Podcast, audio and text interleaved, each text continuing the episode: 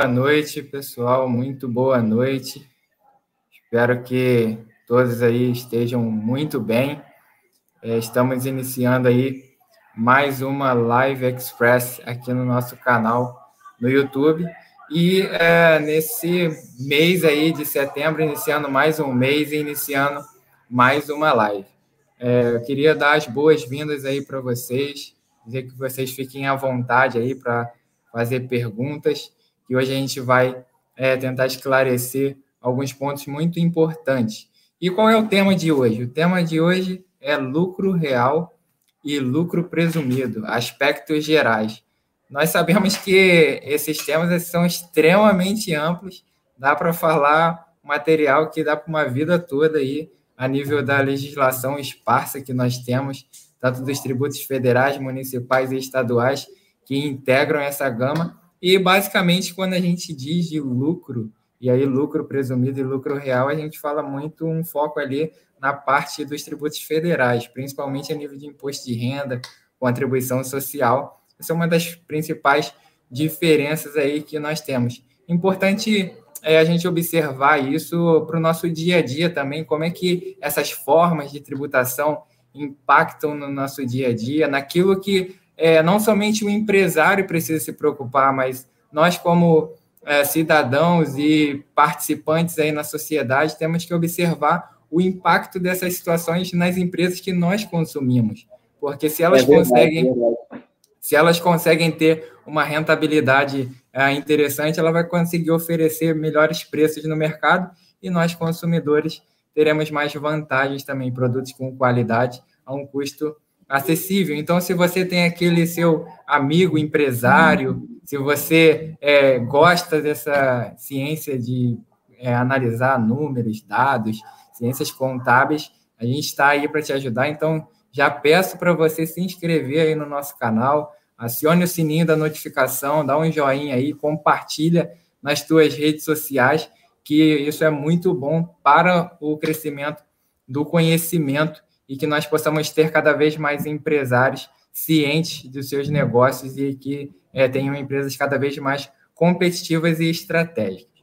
É, e nesse sentido, eu estou aqui hoje com o nosso grande Igor Conrado, graduado em Ciências Contábeis, está é, tá aí para dividir um pouquinho seu conhecimento conosco. A gente sabe que o tempo é, é curto aqui, não dá para a gente abordar tudo, mas a gente vai tentar conversar é um, um, pouquinho aí sobre é, esses aspectos. E aí eu falei já no início sobre é, alguns pontos. Eu também queria destacar o seguinte: todas as nossas lives elas ficam gravadas aqui no YouTube e também depois da gravação aqui fica disponível nas principais plataformas em formato de podcast. Então você pode ouvir no Spotify, no Apple Podcasts e outras ferramentas também em formato de podcast. Está lá no trânsito, está indo para o trabalho. Você também pode enriquecer aí o teu vocabulário contábil. Então, sem maiores delongas, vamos lá para o nosso tema principal, que é lucro presumido e lucro real. E já de início, Igor, eu queria tirar um pouquinho a dúvida, às vezes, da galera que está aí. Conta para gente um pouquinho sobre o lucro presumido. O que, que é lucro presumido a nível das empresas e quais as empresas estão obrigadas a esse regime de tributação? Então, primeiramente, né, pessoal, boa noite, né? Mais uma vez aqui com vocês. Espero compartilhar mais um pouquinho de conhecimento e agregar mais valor a cada um de vocês.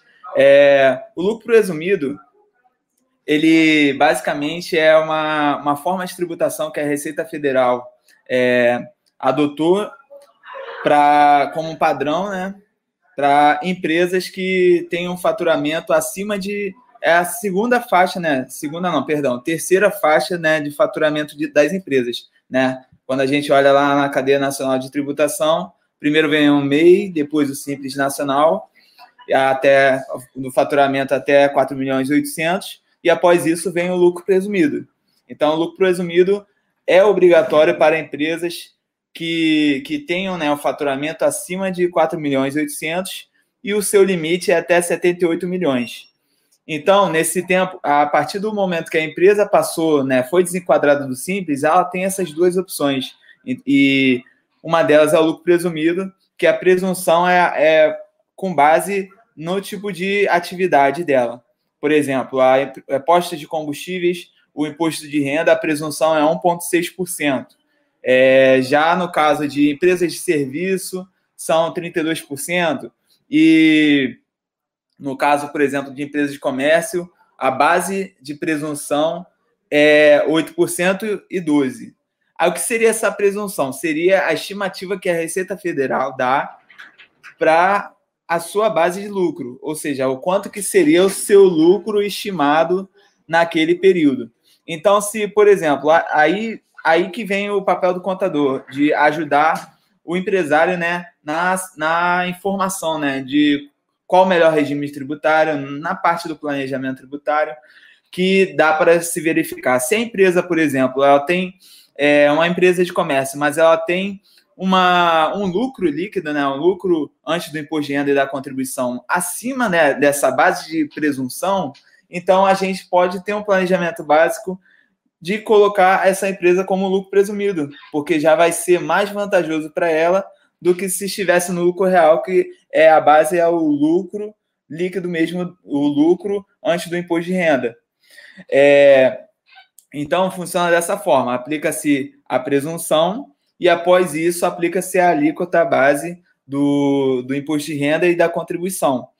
Lembrando que empresas do lucro presumido, elas também é, estão sujeitas né, ao, ao regime cumulativo do PIS e COFINS, então a sua, seu faturamento é em cima da, da, do faturamento, né? O, perdão, sua alíquota é em cima do faturamento, que aí no, no caso do PIS é 0,65%, e no caso do, PIS, do COFINS é 3%, salvo alguns casos né, de alguns tipos de NCMs distintos, né, de produtos distintos que, se for, por exemplo, na cadeia de importador, ele tem um, um, um regime diferenciado, mas aí não vem ao caso. Aqui a gente está falando de uma forma geral. Então, seria basicamente isso. Observância né, do, do, do regime tributário do PIS e COFINS pelo regime cumulativo e o IR, a contribuição, pela base na, na, na receita, da, na presunção do lucro líquido. Perfeito. Então a gente pode chegar a uma conclusão aí de que é, a Receita Federal ela te dá uma opção a mais quando você é, evolui um pouquinho seu patamar de faturamento. Então ela te dá algumas outras prerrogativas, que é, por exemplo, quando você cita aí o do PIS e COFINS, quando ela está no, no Simples Nacional, ela é tributada em cima até de produtos que estão em alíquota zero, porque ela não pode se beneficiar disso. Isso, mas já no lucro presumido, ela já tem essa possibilidade de não ser tributada nos produtos de alíquota zero no regime cumulativo de PIS COFINS. Exatamente. Então, essas situações são interessantes que vai evoluindo aí e é, a gente chega então no último degrau tributário, vamos dizer assim, que é o lucro real. E a gente sabe que existem empresas que fazem a opção e empresas que são obrigadas ao regime do lucro real. Isso, isso. Como é que funciona esse regime aí e quais são as empresas que estão obrigadas a esse regime de lucro real? Então, como que se faz essa opção? A opção tanto do lucro presumido para o lucro real, ela se dá no pagamento, né, da, da primeira da primeira do primeiro imposto apurado seja ele PIS e COFINS ou seja imposto de renda, enfim. Então, se a empresa também declarou aquilo, é, declarou, por exemplo, no, no início do ano, é, o imposto que foi pago pelo regime não cumulativo, que é o caso do lucro real, ela, nesse momento, ela já é obrigada a permanecer no lucro real até o fim do exercício.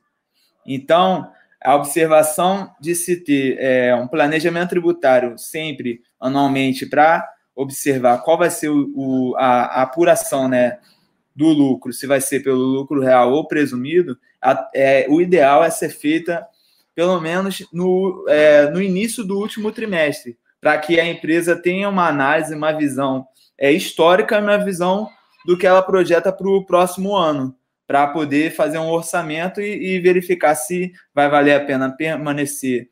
Vamos supor, exemplo, a empresa está no lucro real e verifica que o lucro dela vai ser superior à presunção no caso de, de serviço, de 32%. Então, ela vai fazer a base dela como presumido por conta dessa, desse planejamento tributário. Então, é algo que o contador né, é, ajuda né, e auxilia na hora de tomar as decisões. Aí, no caso da, das empresas do, do lucro real, é, um exemplo prático é, são as, os bancos comerciais, que são, por lei, obrigados a ser lucro real. Não tem escapatória.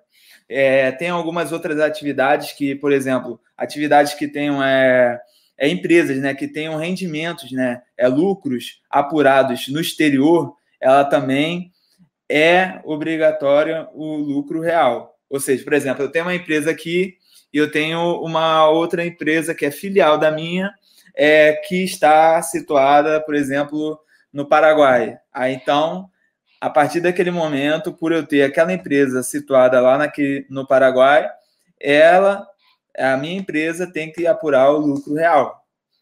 É, também, aí, é, então, basicamente seria isso. Você tem a opção e você tem a obrigatoriedade. A obrigatoriedade, um exemplo, o outro exemplo também é se ela fatura acima de 78 milhões. Então, acima de 78 milhões, ela já pula para a última etapa, que é o lucro real. E no lucro real você tem diversas opções. É, o lucro real é algo flexível, porque, por exemplo, eu posso trabalhar como estimativa, que a estimativa ela trabalha com base na presunção do lucro presumido, então, mas só que ela funciona de forma mensal. E nesse período eu posso, por exemplo, se eu analisar no meu na empresa do lucro real, que eu estou tendo um prejuízo, né? Ou minha projeção é de lucro, mas em determinados meses do ano eu tenho um prejuízo. O ideal também poderia ser um balancete, é, apurar o lucro real pelo balancete de redução e suspensão que aí você, dentro daquele período né, de fechamento do ano, você tem as oscilações.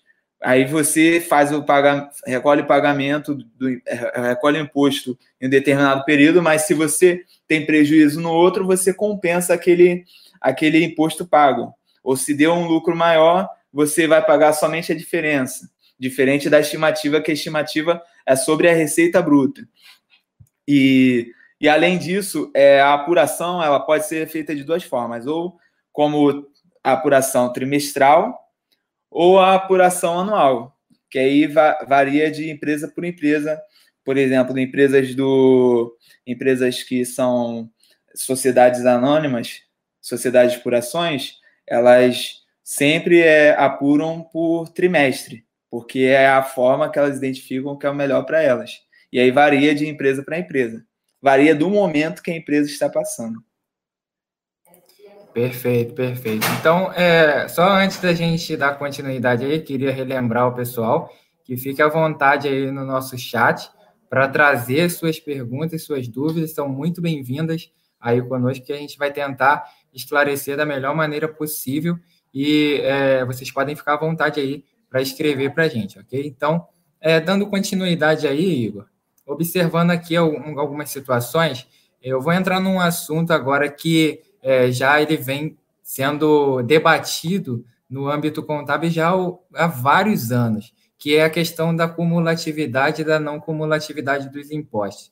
Nós sim, podemos sim. perceber isso até dentro do próprio ordenamento jurídico, em que é, o governo ele vai experimentando. Primeiro ele deixou o PIS não cumulativo e o COFINS ficou cumulativo, aí no outro ano que veio a lei isso, da não cumulatividade para para COFINS, então vai se experimentando esse regime de, de não cumulatividade para que fique melhor para ambas as partes, tanto órgãos governamentais quanto para a classe empresária. E aí, nesse sentido, a gente observa que a principal diferença do, do lucro presumido e o lucro real está nesse conceito de cumulatividade e não cumulatividade, embora a gente saiba que existam algumas atividades que tragam a não cumulatividade para um ou para outra, empresas do, Isso. do real que tenham a cumulatividade como sua característica. Então, nesse caso, é, falando de lucro real e lucro presumido, como é que funciona essa questão da apuração, observando-se a não cumulatividade e a cumulatividade dos impostos? Então, no caso da não cumulatividade, ela funciona da seguinte forma. Por exemplo, se, se o imposto né, é apurado de forma normal, sem ter o, o seu recolhimento lá na, na cadeia, é, lá no início da cadeia é, de, de, de indústria, né? Se, é, se, ele não, se ele é monofásico, ele é tributado naquele momento e ele segue a cadeia toda, não sendo tributado. Assim, o tributo não aparece, só que ele está embutido no custo. Então, a, o restante da cadeia está pagando sem perceber. Né? É, já no caso da, dos, dos tributos, né? Da, da, dos produtos, né? perdão, que tem essa característica de serem não cumulativos, ele vai sendo tributado em cada parte da cadeia. Ou seja, a empresa apura os seus débitos, as suas compras, perdão, os seus créditos nas compras e os seus débitos nas saídas. E aí, sim, analisando o débito e o crédito, você tem é, também, né, no caso do PIS e COFINS, você tem a parte de algumas despesas que você pode se aproveitar, você já vê que é, o, a, a, a, justiça já, já sancionou né, aquela parte de, de que aquilo que é classificado como custo para a empresa, ela pode ser abatido né, para fins de, de PIS e COFINS, então, a partir desse, dessa análise, desses cálculos, você tem o valor do, do PIS e COFINS a recolher ou a recuperar. É, diferentemente do cumulativo, que é o cumulativo, ele é direto na receita. É receita menos a, a dedução da receita, se tiver devolução, e aí você aplica a alíquota, com exceção né, daqueles produtos que são monofásicos. Perfeito. É, a gente tem uma pergunta aí, pedir para o Sábio colocar aí para a gente. Então, é uma pergunta do William. E o William pergunta o seguinte: é, pode haver mudança de opção quando a empresa já pagou a primeira guia da apuração no lucro presumido no início do exercício? Existe alguma possibilidade? Então, assim, ao meu ver, se, se a empresa já pagou e você já tem as declarações efetuadas como lucro presumido, já era, não tem, não tem mais jeito. Não tem como é, colocar para o fisco que você é o lucro real, entendeu?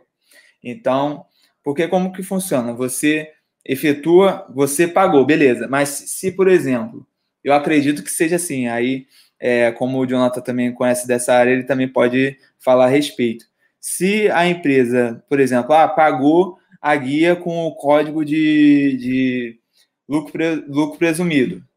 Só que aí no meio do caminho não se enviou DCTF, não se enviou SPED contribuições, e aí ele vai lá e faz um redaf. Pode ser que a Receita acate aquilo, tipo assim, ele fez o redaf, colocou o código de lucro real, e aí depois entregou os SPEDs como lucro real. Aí pode ser que a Receita acate isso. Né? Pode ser que ela entenda que, não, realmente, ele só é, pagou de forma indevida, fez o REDAF e corrigiu. Mas pode ser que a Receita não aceite. Então, é algo que é, é ideal ter-se um planejamento tributário antes do, no, no início né, do, do último trimestre para que se analise de fato qual é o melhor regime tributário. Então, a dica é essa. É, só trazendo um, um, adendo a essa, essa situação, a gente tem casos similares que acontecem regularmente em relação aos optantes pelo Simples Nacional. Isso, então, isso. É, quando uma empresa ela é desenquadrada ela não concorda com o desenquadramento, recomenda-se que entre com um processo administrativo. É o mesmo caso que acontece nessas empresas que fazem o recolhimento entendido um equívoco a nível de geração da guia ou é, pagamento da, da guia efetivamente. Então, nesses casos, existe a possibilidade, sim, de um, de um retorno a um outro regime, desde que a Receita Federal aceite ou defira o processo administrativo que o, a, o contador ou o próprio empresário pode dar entrada lá na Receita Federal, mas o processo ele é um pouco mais demorado do que simplesmente a gente é, clicar num botão lá e falar, ah, eu sou assim, mesmo. eu sou tal. Então, é assim, a empresa, é, ela... Maior mesmo, né? Exatamente. E aí existe o risco que o empresário tem que ficar ciente da retroatividade. Uma vez que o cliente pagou e chegou em um momento, ele não ele deixou de recolher e tava, não estava concordando com aquilo, a Receita Federal indeferiu o processo, ele vai ter que recolher tudo no lucro presumido ou tudo no lucro real da forma que ele pagou. Então tem que ter um trabalho lá de cálculo em cima de, de um tempo recorde, porque. E, e, a Receita ainda pode, ainda um caso, se se a Receita quiser, ela pode aplicar o, o lucro arbitrado ainda em cima da, da, empresa. Então, a, o dano né, que a empresa vai ter por, por fazer uma escolha né, equivocada e querer reverter isso e não conseguir é muito grande, porque o lucro, lucro arbitrado, e, perdão, lucro arbitrado é, tem uma, uma alíquota muito maior do que a alíquota convencional entendeu? Então ali varia de 20 a 25% e muito mais. Perfeito. Então, assim, é, é muito importante a segurança, né, a nível de planejamento tributário. Pessoal, queria só contar também um pouquinho com a participação de vocês aí. A gente tem algo em torno de 17 dispositivos conectados aí, a gente só tem oito likes, então dá um joinha aí no nosso vídeo para aumentar, aí, a nossa, aumentar a nossa relevância. Vamos ajudar aí o nosso canal, compartilhe aí com seus amigos para que a gente possa alcançar cada vez mais pessoas. Então, seguindo aí para a nossa, nossa parte final aqui nas perguntas, a gente vai deixar vocês aí à vontade também, caso tenham novas perguntas, podem fazer. Mas seguindo aqui é, com o Igor, então a pergunta seria como avaliar a melhor forma de apurar o lucro real? A gente comentou aí sobre é, lucro real ele ser por estimativa, ser trimestral e fazer balancete de redução e suspensão? Qual, qual seria o cenário, então, mais indicado para que o empresário tome decisão em cima de qual é a forma que ele vai apurar o lucro real? Então, é, nesse caso, você, o contador deve sempre é, orientar o cliente, né, ter a apresentação é, de resultados mensais, né, apresentação de resultado demonstrando qual o valor de imposto e dentro disso você tem como já avaliar se é tipo assim, você tem a opção também. É, primeiro, né, a opção do trimestral ou anual.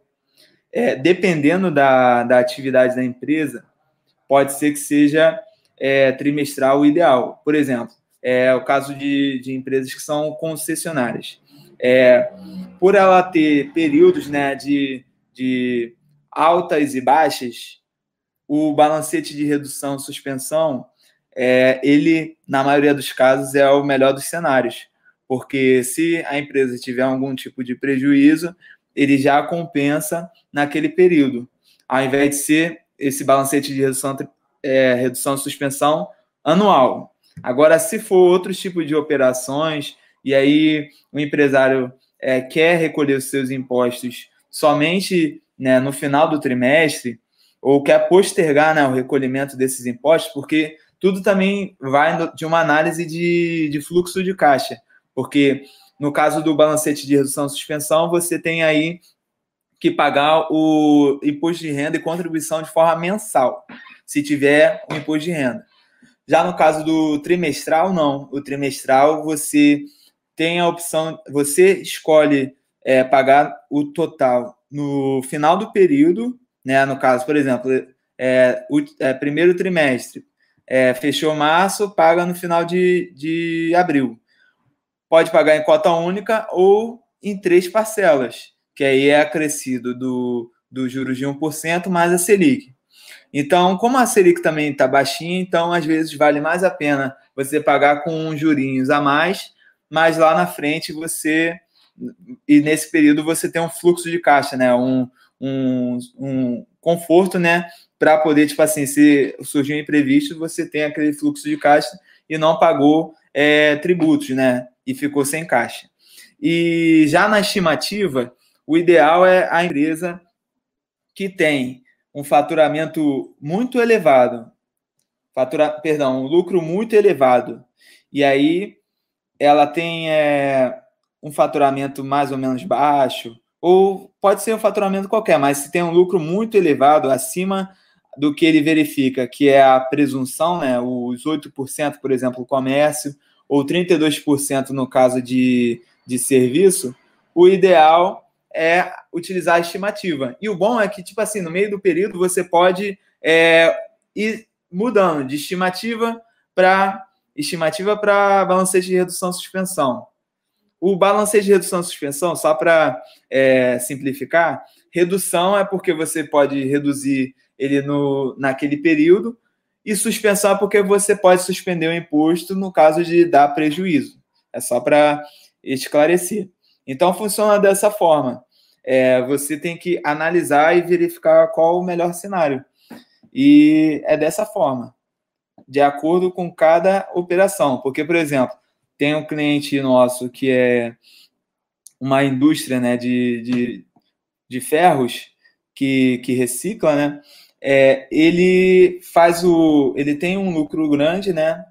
Tem um custo baixo, tem um lucro grande, e aí identificou que a gente identificou que a estimativa é mais, era mais vantajosa para ele do que o balancete de redução de suspensão. Então é dessa forma que, que funciona. Perfeito, perfeito, muito bom. É, pessoal, então estamos chegando aí no final de mais uma, uma Live Express. Queria é, agradecer a você que ficou aí até esse momento, lembrar que é, a gente vai disponibilizar um formulário para que você diga o que, que você achou desses 30 minutos que você passou aqui com a gente. É, vai disponibilizar o link aí no nosso chat. E também é, queria pedir para vocês seguirem a CF Contabilidade nas redes sociais, Instagram, Facebook, YouTube. Adicione aí é, nas suas redes sociais, compartilhe com seus amigos para que conteúdo de relevância seja levado para o seu ciclo de amizade, seu ciclo empresarial. Então, que todos estejam muito bem informados. É, vale lembrar que as nossas lives elas ficam gravadas aqui, como eu falei no início, e também nas principais plataformas de podcast. Nesse final, gostaria é, de agradecer mais uma vez, também é, agradecer ao Igor aí, por ter compartilhado o seu conhecimento. Teria alguma consideração final, Igor? Então, minha consideração final é essa. Pessoal, é continue compartilhando, continue né, expondo suas perguntas. É, se tiver dúvida após isso, pode colocar aí no, na, no, na, no comentário do, do vídeo, que mais para frente o pessoal que está aí no backstage vai passar para a gente e a gente vai estar respondendo. E conte conosco aqui, a gente está aqui para passar conhecimento, para é, levar né, esclarecimento de conhecimento para todos vocês. E assim a gente juntos mudar esse, é, é o país. Só para a gente finalizar, então, é, pessoal, tem uma, uma última pergunta aí. Coloca aí na, na tela, por favor. O Marcelo Silva está querendo saber é, o que nós achamos do regime de caixa no lucro presumido. Existe alguma vantagem em ser regime de competência, regime de caixa no lucro presumido? O ideal é, é assim, se a empresa ela tem um tem uma, um caixa né, limitado, por exemplo, os clientes né, eles pagam é, postergado, por exemplo, você tem ali uma receita muito grande naquele período como competência, mas você só vai receber aquilo é, assim em, em, longo prazo, por exemplo, ah, eu tenho uma, um faturamento de um serviço que eu vou receber só em 12 meses. Aí você é, aí é bom você aplicar o regime de caixa e observar o seguinte: o regime de caixa também a adoção é é, no período. Então, você vai passar o período todo como regime de caixa e não tem como trocar para o regime de competência. Entendeu? Então, funciona dessa forma. Espero ter esclarecido e qualquer dúvida a gente está tá aqui à disposição.